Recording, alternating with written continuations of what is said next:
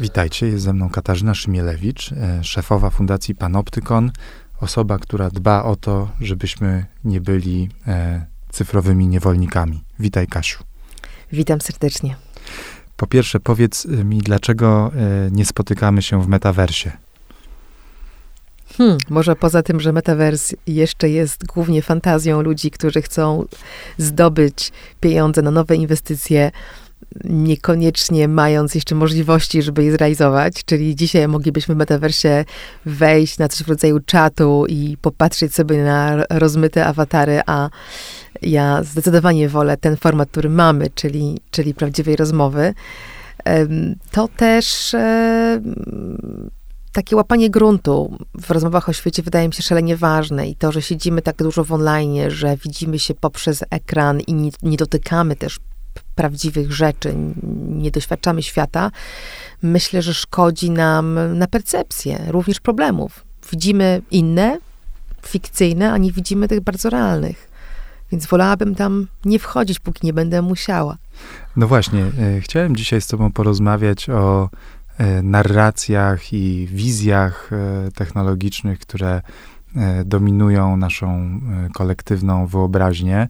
E, spytałem cię o ten metavers, bo mm, całkiem niedawno e, mm, miałem wrażenie, że było dość duże poruszenie e, z tym związane. Wyglądało na to, że cała debata skręci w stronę metaversu, że to będzie jakaś nowa odsłona internetu, a teraz jakoś to siadło. Rozumiem z tego, co powiedziałeś, że jesteś raczej metaverso-sceptykiem. Cóż, no, ludzie tworzący technologię potrzebują nowych pomysłów, żeby ta dynamika kapitalistycznego rozwoju, zawłaszczania kolejnych przestrzeni, inwestowania w nie i robienia na nich pieniędzy mogła działać. Nie wiem, co im z tego wyjdzie. No, sam Mark Zuckerberg wycofał się z obietnic, e, z którymi tak głośno wyszedł do, do debaty publicznej. Myślę, że to jest ciekawy czas, bo e, chciałabym wierzyć, że my, jako ludzie zanurzeni w tej technologii, orientujemy się już, poczuliśmy już na swojej skórze, że to nie do końca jest takie dla nas fajne i że jeżeli mamy możliwość wyjścia do realnego świata, takiego, w którym doświadczamy emocji niezapośredniczonych, dotykamy, czujemy, widzimy się w sposób bezpośredni z całym wyrafinowaniem takiego kontaktu, to jednak warto jest to robić. I że w tym sensie być może metavers i podobne wynalazki będą koniecznością, bo będziemy pracować coraz bardziej zdalnie, będziemy coraz bardziej mm, pogrodzeni na różne sposoby. Przecież mm, pandemia to nie jest doświadczenie z dwóch lat, to będzie wracać, mm, robi się drożej, samoloty wróciły do swoich starych cen, mimo że jakoś została z tych ostatnich kilku lat. E, więc może się okazać, że wybierzemy spotykanie się w VR po to, żeby było czasem taniej, czasem szybciej, ale ja nie widzę tego jako takiego trendu konsumenckiego, że oto bardzo chcemy tam być, chyba że mówimy o dzieciakach, które są już tak przyzwyczajone do bycia ze sobą w online, że dla nich to będzie po prostu to, czego im brakowało, czyli zobaczenie siebie w tej wersji również, y, w, w, tej wersji awatarów, prawda? Bo jeżeli ktoś i tak spędza na czacie z kolegami większość dnia, no to wyobrażam sobie, że atrakcyjne będzie dotknięcie tego kogoś poprzez rękawiczkę albo zobaczenie, o, założył sobie jakieś świetne ciuchy w wiarze, mm, ale tego bym się obawiała bardziej niż na, na, na to liczyła. To znaczy to, że te dzieciaki tak dużo spędzają czasu ze sobą na czatach, a mają coraz większe lęki, obawy, obawy, bariery przed kontaktem fizycznym, to nie jest dobra wiadomość. Myślę, że dla nich VR może być atrakcyjny, ale dla nas dorosłych to, to, powinna być, to powinien być dzwonek alarmowy, a nie o, świetna nowa usługa, kupię to dziecku pod choinkę. A powiedz, y, jak to w ogóle się dzieje na takim globalnym poziomie, że um, nagle wchodzimy w jakiś nowy kierunek czy etap rozwoju technologicznego, bo Mam takie poczucie, że przez ostatnie dekady przedstawiano nam rozwój świata cyfrowego jak te, jako taki dość e, linearny e, i e, deterministyczny. Znaczy, w, że nie za bardzo była przestrzeń na to, żeby kwestionować, w którą stronę idziemy. Nie, nie miałem takiego poczucia, że jako obywatele mieliśmy nad tym jakąś kontrolę. E, dziś mam wrażenie, troszeczkę e, jesteśmy w innym momencie i zastanawiam się, co się zmieniło. No być może wreszcie zrozumieliśmy, że w tym świecie komercyjnych usług mm, sieciowych nie byliśmy podmiotem, że byliśmy ich przedmiotem, czyli byliśmy takim bardziej towarem albo zasobem. E, ja lubię używać pojęcia cyfrowa biomasa, e, opisującego naszą kondycję w dość brutalny sposób, ale myślę, że najprawdziwszy, e, adekwatny, to znaczy mówi się nie płacisz, to jesteś towarem, nie płacisz za usługę, jesteś towarem. Towar to nadal jest jakiś jakaś forma, jakiś podmiot, z którego można startować do powiedzenia nie, nie rób mi tego, albo wyceń mi wyżej, nie przekazuj mnie w, w te ręce, chcę być gdzie indziej. Oczywiście żartuję, bo towar też nie brzmi dobrze, ale to nie jest tak, że my mamy podmiotowość taką sformułowaną, że oto ja w sieci mogę czegoś chcieć, mogę czegoś nie chcieć. Tam nie ma w ogóle mnie. Tam są jakieś ułamki informacji na mój temat, które e, przetwarzane są w olbrzymiej masie i tylko w tej olbrzymiej masie mają jakikolwiek sens dla rynku, tylko w tej olbrzymiej masie są wyceniane mm, przez giełdę e, i liczą się dla profilujących nas ludzi e, po drugiej stronie. Oni nie profilują mnie, Katarzyny, oni profilują kategorię konsumenta, target, nad którym dalej się pracuje, żeby ten target coś tam robił. I w, w, takim układzie ja naprawdę nie mogę powiedzieć, ale stop, ale co to jest za profil? Ja go nie zobaczę, nie mam dostępu, ja nie wiem, jak ta maszyna działa, ja tylko widzę efekt końcowy, czyli widzę to, co jest mi wyświetlane na ekranie i to coś coraz częściej jest papką, coraz częściej jest treściami, które manipulują naszymi emocjami, które wciągają nas głębiej niż byśmy chcieli, które nie są jakościowe, ale karmią nas takim tanim cukrem, takim junk foodem mm, e, online'owym, a my w to wchodzimy, ponieważ ten mechanizm doskonale żeruje, doskonale pasuje do naszych bazowych potrzeb takich, których my sami nie kontrolujemy. Tego, że chcemy być lubiani, akceptowani, przynależeć, chcemy być bodźcowani. To jest przyjemne. Przyjemne w krótkim momencie, bardzo niebezpieczne w dłuższym horyzoncie, stąd te alarmujące dane o e, depresjach, o uzależnieniach cyfrowych, o poczuciu samotności, alienacji, kompleksach itd., tak itd. Tak Więc no w tym układzie my wcześniej naprawdę nie, byśmy, nie byliśmy podmiotowi i to, że zaczynamy mieć refleksję, hmm, czy to mogłoby działać inaczej, wydaje mi się, że wynika z tego nieszczęścia, z tego doświadczenia realnych szkód, których doświadczamy my, ale które też widzą politycy. I stąd w Unii Europejskiej od kilku lat dyskusja bardzo ciekawa nad tym, jak te wielkie platformy uregulować, jak zmusić je do większej odpowiedzialności, Myślę, że to idzie w kierunku takim jak e, przemysł odzieżowy, czy farmaceutyczny, czy, czy paliwowy, czy tytoniowy, które to wszystkie przemysły musiały przejść od takiej wolnej amerykanki, nomen omen, do większej odpowiedzialności, większej przejrzystości tego, co robią wobec ludzi, łącznie z ostrzeganiem ich, że jakaś usługa jest niebezpieczna, albo na etykiecie pokazywaniem im, ile jest naprawdę tego cukru w Coca-Coli, aż po edukowanie ich, że może, że może jednak nie, że może jednak nie tak dużo. Mm, więc gdzieś w takim momencie jesteśmy, jeśli chodzi o, o usługi technologiczne, mamy nowe prawo, które te problemy dostrzega, no i to jest ten punkt zwrotny. Więc myślę, że mamy, mamy miks regulacji prawnej, świadomości politycznej, świadomości mediów i tego naszego nieszczęścia, którego doświadczamy, które powoduje, że my już nie chcemy tak. Trochę musimy, prawda, bo czujemy się przymuszeni, uzależnieni, wpięci w to bardzo głęboko, a trochę już nie chcemy. I to jest jakaś szansa na zmianę kondycji na bardziej podmiotową. Mhm. No, z tego, co y, opowiadasz, rysuje się taka mm, wizja tego, jakby ta cyfrowa przyszłość była cały czas jednak y, y, polem negocjacji, jakiejś walki. To gdybyś mogła y, dla naszych słuchaczek i słuchaczy w ogóle zarysować ten, e, to, to, to pole, na którym ta walka się toczy. E, jakie są dominujące mm, narracje, e, historie, które sobie opowiadamy i czym one się od siebie różnią, czy mają też jakiś wymiar kulturowy, geograficzny.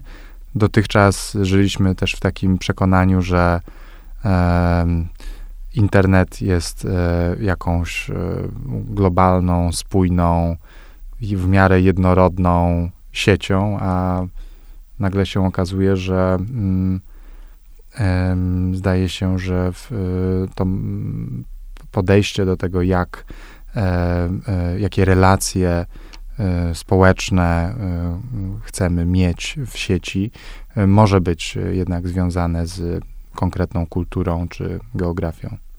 Oczywiście, bo jesteśmy ludźmi zanurzonymi w konkretnej kulturze i geografii. Znowu odwołam się do tego, jak działa kapitalizm, bo to jest część tego samego rynku, gdzie trendy wyznaczają najsilniejsi, dominujący gracze, ci, którzy mają narzędzia zarządzania naszą wyobraźnią. No i tak się jakoś składa, że w naszym kawałku świata Europy bardzo mocno byliśmy jesteśmy pod wpływem tej narracji, która idzie z e, Stanów Zjednoczonych Ameryki Północnej, czyli, czyli tego miejsca, gdzie my spoglądamy od dawna na, na, na to, co to znaczy nowoczesność, co to znaczy wygoda, co to znaczy luksus. E, trochę śmiejemy się dzisiaj z tego, jak wyglądały lata 90., mm, z tego plastiku, w który wtedy weszliśmy, z tych marzeń o luksusie, jak z dynastii, e, czy, czy innych filmów hollywoodzkich.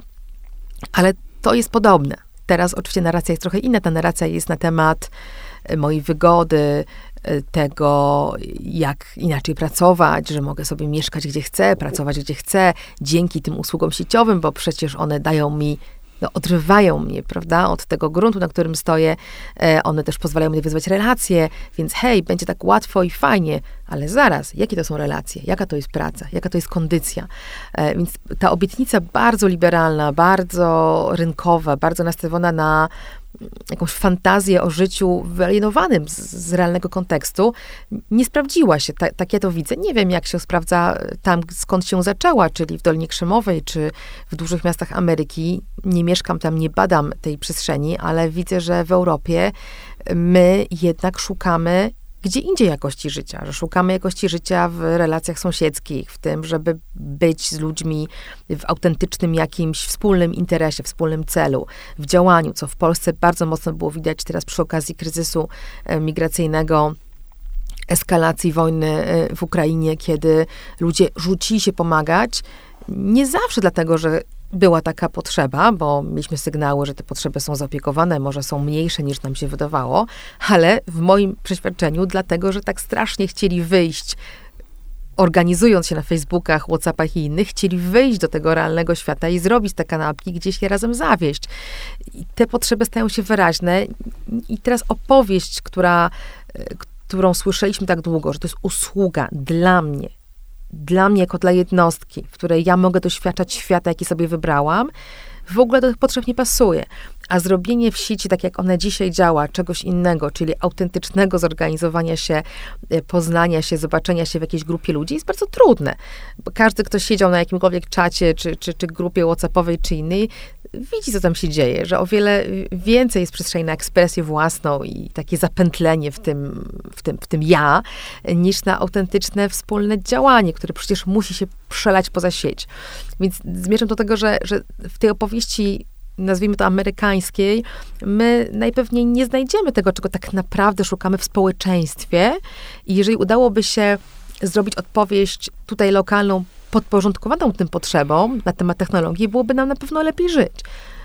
Gdybyśmy powiedzieli sobie, chcę lepszej szkoły, chcę lepszego sąsiedztwa, chcę zorganizować się w sprawach dla mnie obiektywnie ważnych, takich jak y, czyste powietrze w mieście, sadzenie drzew albo wspólna opieka nad dziećmi, wtedy te narzędzia są narzędziami, tym czym powinny być, a nie zastępnikiem relacji, tak jak chcieli twórcy VR-u, cyfrowego świata, tych wszystkich naszych aplikacji, bo przecież oni na tym korzystają, prawda? Ich idea nie jest taka, żeby mi zrobić dobre relacje, bo wtedy ja uciekam z tego świata. Ich idea jest taka, żebym ja tkwiła w tym osamotnieniu, uzależnieniu, e, w tym poczuciu, że tylko na, na portalu społecznościowym jest jakieś życie, bo wtedy ja tam siedzę.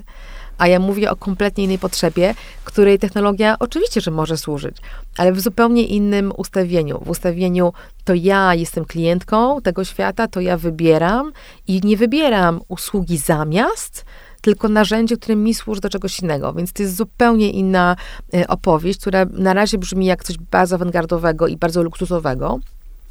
I tak jest, bo dzisiaj, żeby w ten sposób korzystać z technologii, ja muszę być E, człowiekiem no, relatywnie zamożnym, żeby kupić sobie jakieś usługi, może nie zamożnym, ale gotowym wydać pieniądze na coś, co było darmowe, pozornie, prawda? Więc podjąć decyzję, że moja gazeta będzie kosztować znowu, że narzędzie do komunikacji z ludźmi nie musi być darmowe, bo ma działać tak, jak ja chcę, ma być dla mnie bezpieczne, e, ma służyć moim celom. E, I, i muszę też, też, mieć czas na to, żeby sobie uświadomić, że tego chcę i muszę żyć w miejscu, w którym są ci inni ludzie, dostępni dla mnie, a nie w ciągłej pogoni za, e, za, za pracą, w logistyce codziennej, właśnie w tej udręce samotności, która powoduje, że logują się do Facebooka czy czegoś podobnego i tam scrollują, e, bo, bo nie mają nic innego. Więc w pewnym sensie musimy się odbić od tej podłej kondycji bycia, mm, bycia biomasą do, do zarządzania tymi relacjami na własnych warunkach. I to jest trudne, prawda? Czy, czy sama narracja nam tego nie załatwi? My możemy fantazjować o innym internecie, ale jeżeli nie będziemy mieć realnych warunków w realnym świecie, żeby żądać czegoś innego, mieć na to czas i pieniądze, no to ja mm, tu nie jestem optymistką. Wydaje mi się, że to jest bardzo powolny proces wychodzenia do, do, do, do innego sposobu odbierania technologii, używania jej, a nie tylko konsumowania. To ciekawe, co mówisz. Myślę, że z tego wybija się dla mnie mocno, że ciężko jest abstrahować od y, kontekstu ekonomiczno-społecznego. Absolutnie. E, I że ten e, wzór amerykański jest być może e, nienowoczesny. Mm, pytanie, y, o czym jest zatem, albo o czym może być ta opowieść europejska i czy możliwa jest jakaś opowieść y, ogólnoeuropejska, czy jest, e, czy, czy wręcz y, jest jakaś wersja wschodnioeuropejska, która nam jest bliższa i jest jakąś wersją. Myślę, że nie jest, nie jest tajemnicą i zaskoczeniem, że przez ostatnie lata też pokazały, że w ramach, w ramach Unii Europejskiej są duże napięcia co do tego, w jaki sposób powinno być zorganizowane życie społeczne. Jasne, ja nie jestem antropolożką, nie badam kultur europejskich, nie wiem, co gra w duszy Duńczykom, Holendrom, Belgom, Niemcom. Na pewno widać cały czas jakąś przepaść między tym, co my możemy, a co oni mogą, jeśli chodzi o o choćby konsumpcję taką y, offline'ową, czyli, czyli, tak, czyli jakie mają miasta, jakie mają usługi w tych miastach, i to na pewno kształtuje też potrzeby wobec technologii, bo jeżeli mogę łatwo pójść do e, zorganizowanego dobrze parku, jeżeli mam e, przestrzeń muzeum, która jednocześnie jest, tak jak w Kopenhadze, siłownią, sklepem i czymś tam jeszcze i, i mogę tam się łatwo znaleźć z dzieckiem po drodze do domu, bo jadę rowerem i nie mam samochodów na ulicy, to w sumie po co, po co będzie mi scrollowanie ładnych zdjęć na Instagramie, skoro mogę doświadczać czegoś ładnego e, bezpośrednio. Więc na, na pewno jest ten kontekst, tak, że mam do dyspozycji trochę różne światy materialne, materialne, mm, trochę inne pieniądze, trochę inną edukację, bo to do tego wraca. Jeżeli zobaczymy na to, jak korzystają z technologii ludzie y, uprzywilejowani, również Amerykanie, również, czy przede wszystkim ci, ci, ci ludzie z Doliny Krzemowej, bo o nich się sporo mówi, oni sami ujawniają te praktyki, bo są o to pytani i okazuje się, bez zaskoczenia, że ich dzieci nie siedzą w szkołach, gdzie są telefony. Nie siedzą przed laptopami, siedzą w szkołach Montessori, waldorskich i innych, na innym ofie, gdzie lepią z gliny, bo tam ci ludzie wiedzą, że dziecko naprawdę potrzebuje doświadczać bardzo realnych rzeczy i mieć tą kreatywność puszczoną swobodnie, a nie przywijać coś palcem na ekranie. Ale znowu, no to, to wraca do poziomu świadomości naszej jako ludzi, naszych materialnych możliwości, naszego czasu. Więc czy, czy taka opowieść europejska, czy ona byłaby spójna? Myślę, że nie. Myślę, że byłaby zależna od klasy, od edukacji, od tego, czy jesteś migrantem w tej Europie, czy jesteś starym obywatelem, czy masz te stare pieniądze, e, czy musisz e, bardzo ciężko pracować na swoje rachunki, które w każdym mieście dzisiaj rosną i tak dalej, i tak dalej. Więc tu, tutaj nie zaryzykowałabym takiej tezy, że o, my to chcielibyśmy jakiegoś innego internetu w tej Europie, Mm, ale na pewno jesteśmy w skali globalnej awangardą takiego artykułowania praw, tego, że my czegoś w ogóle oczekujemy. No bo tego w Azji nie ma. Tam człowiek jest poddany systemom wszelakim, państwowym, komercyjnym. Nie ma tego kwestionowania, nie ma takiego, e, takiej mentalności, takiego przyzwolenia na powiedzenie chcę innego TikToka, chcę innego państwa. Z kolei Amerykanie są, no w mojej percepcji, Oczywiście to może być y, bardzo niesprawiedliwe, ale też są mocno ustawieni tą narracją liberalną, mm, tą pogonią za sukcesem, który definiuje im ktoś inny, tą wiarą w państwo, które jest jakąś ideologią, są o wiele mniej krytyczni. E, w Europie my mamy ten krytycyzm i wobec państwa, i wobec usług, których, które ktoś nam podsuwa, więc to być może jest jakaś wspólna platforma do żądania innych rzeczy. No i jeśli popatrzymy, skąd przychodzą inne pomysły na organizowanie tych usług, takie niezależne od, od dużych korporacji, również za pieniądze, ale, ale niekoniecznie, pomysły na usługi publiczne, że o, oto może jakaś struktura, nie wiem, tak jak kiedyś brytyjskie BBC robiło, świetne media dla ludzi, które miały autentyczną misję. Taka fantazja wraca, że może tak mógłby działać rodzaj Facebooka, rodzaj gazety internetowej. Mógłby, mieć, mogłyby być to misyjne media na nowo. I w Europie my o tym przynajmniej rozmawiamy.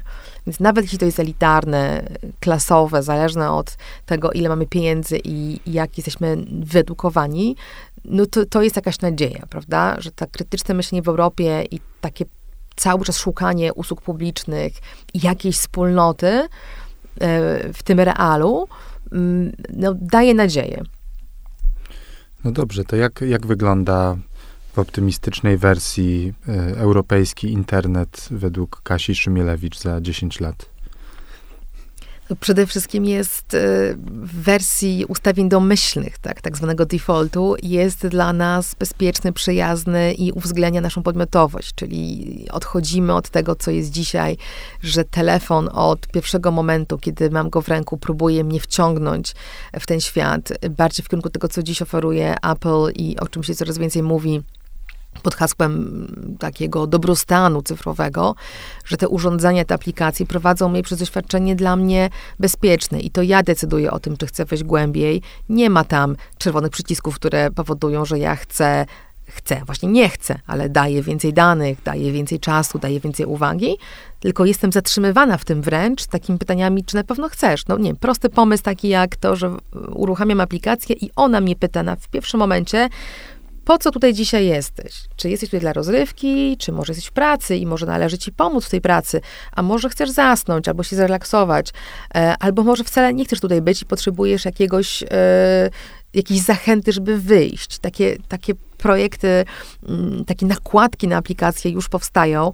Ostatnio widziałam bardzo ciekawy pomysł, yy, rozwiązania, które nazywało się Biała Pigułka, że scrollując przez, przez y, w aplikacji, gdzie są jakieś treści, ustawiasz sobie taką funkcję białej pigułki i jak tylko trafiasz na treść, która cię inspiruje, zatrzymujesz się na niej dłużej, to ta aplikacja pytać się, czy to jest moment białej pigułki, czy to jest moment, kiedy ty czujesz się już zainspirowany i chcesz wyjść, chcesz wrócić do swoich zajęć, do pracy, do dzieci, do wyjścia z tego ekranu. E, aplikacja prowadzi mi przez inne doświadczenie, więc zaczęłabym na pewno od inne doświadczenie użytkownika, projektowane tak, żeby nas prowadzić zgodnie z naszymi potrzebami, a nie nimi manipulować, a potem z tego punktu można wchodzić w rozmaite wersje tego internetu e, i w Europie myślę, że stać nas na to, żeby to były wersje naprawdę odjazdowe, na przykład nakładka na coś takiego jak Instagram, Facebook czy TikTok, która czyści mi te treści z tego, czego ja tam nie chcę widzieć, albo daje mi lepszą jakość, bo zaciąga dużo więcej niż ja bym była w stanie przerobić. Ten filtr, który, którym ja nie mogę być, bo nie mam tyle czasu i uwagi, robi mi algorytm, który wybrałam, nazwijmy go algorytm BBC, takiego super medium, które dba o moje, moją dietę informacyjną, dba o to, żebym to, co oglądała, żeby było jakościowe i zgodne z tym, co wybrałam. Trochę tak jak na Netflixie, prawda? Ale coś takiego, taki filtr mógłby działać na każdej aplikacji. Mogłabym samego sobie zamówić i wedle tego filtra patrzeć na świat. I to różnie. Czasami oczami badacza, który chce widzieć różne rzeczy, czasami oczami rodzica, który chce widzieć jakiś kawałek, e, który mnie aktualnie interesuje, albo nie chcę, żeby moje dziecko, które ze mną jest e, przed ekranem, widziało jakiś kawałek tego świata, czasami oczami kogoś, kto przychodzi po relacje i jest ciekawy tego, co znajomi mówią, a nie tego, co mówią media, prawda? I te różne filtry naprawdę można sobie ustawiać poprzez takie dodatkowe narzędzia, o których my dużo dyskutujemy w naszym świecie prawników i, i, i technologów.